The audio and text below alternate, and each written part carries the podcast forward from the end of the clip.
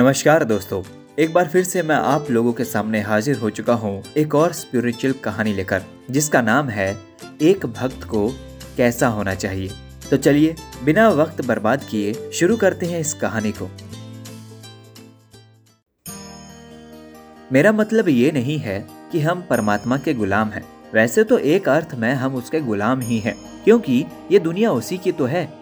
बस, उसने हम पर गुलामी की जंजीरें नहीं पहना रखी हैं। इतना ही तो फ़र्क है। उसने हमें आज़ाद छोड़ रखा है। ये कहानी उन भक्तों के लिए है जो भक्ति में विश्वास करते हैं। ये उस समय की बात है जब राजा महाराजा सेवा के लिए गुलाम खरीदा करते थे। एक बार राजा हज़रत बलख अपने नगर के बाज़ार में निकले। वहाँ उन्होंने बहुत से गुलाम देखे। फिर उन्होंने उनमें से एक गुलाम खरीदा और उसे राजमहल में ले आए। राजा ने अपनी स्वाभाविक उदारता से गुलाम से पूछा, तेरा नाम क्या है? जिस नाम से आप पुकारे गुलाम का उत्तर था तो क्या खाएगा? जो आप खिलाए। फिर उसने नम्रता से कहा, तुझे कपड़े कैसे पसंद है? जो आप पहना दे। गुलाम का उत्तर पुनः वही था तो क्या करेगा? जो आप कराएँगे?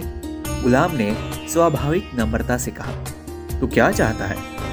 हुजूर, गुलाम की अपनी चाह क्या? ये सब सुनकर हज़रत बलख तख्त से उतर आए और उसे गले लगाकर बोले, तुम मेरे उस्ताद हो।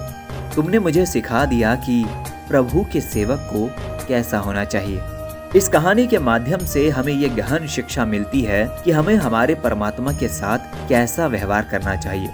ये संसार सब उसी का है और हम उसी की नगरी में रहकर अपना हुक्म चलाते हैं।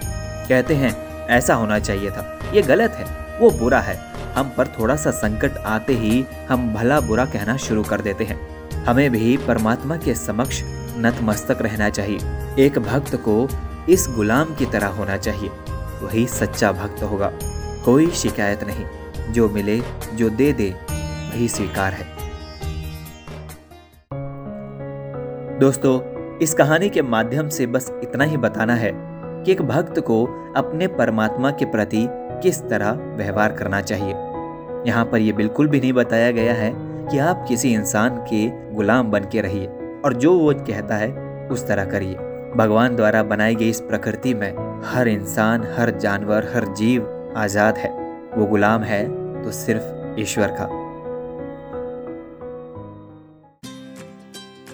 मैं उम्मीद करता हूँ कि आपको ये कहानी पसंद आई होगी। साथ ही इस कहानी को और भी लोगों के साथ शेयर करें। इसी तरह की कहानियाँ सुनने के लिए आप मेरे podcast listen voice of books पर सुन सकते हैं। इस कहानी को सुनने के लिए आप सभी लोगों का तहे दिल से शुक्रिया।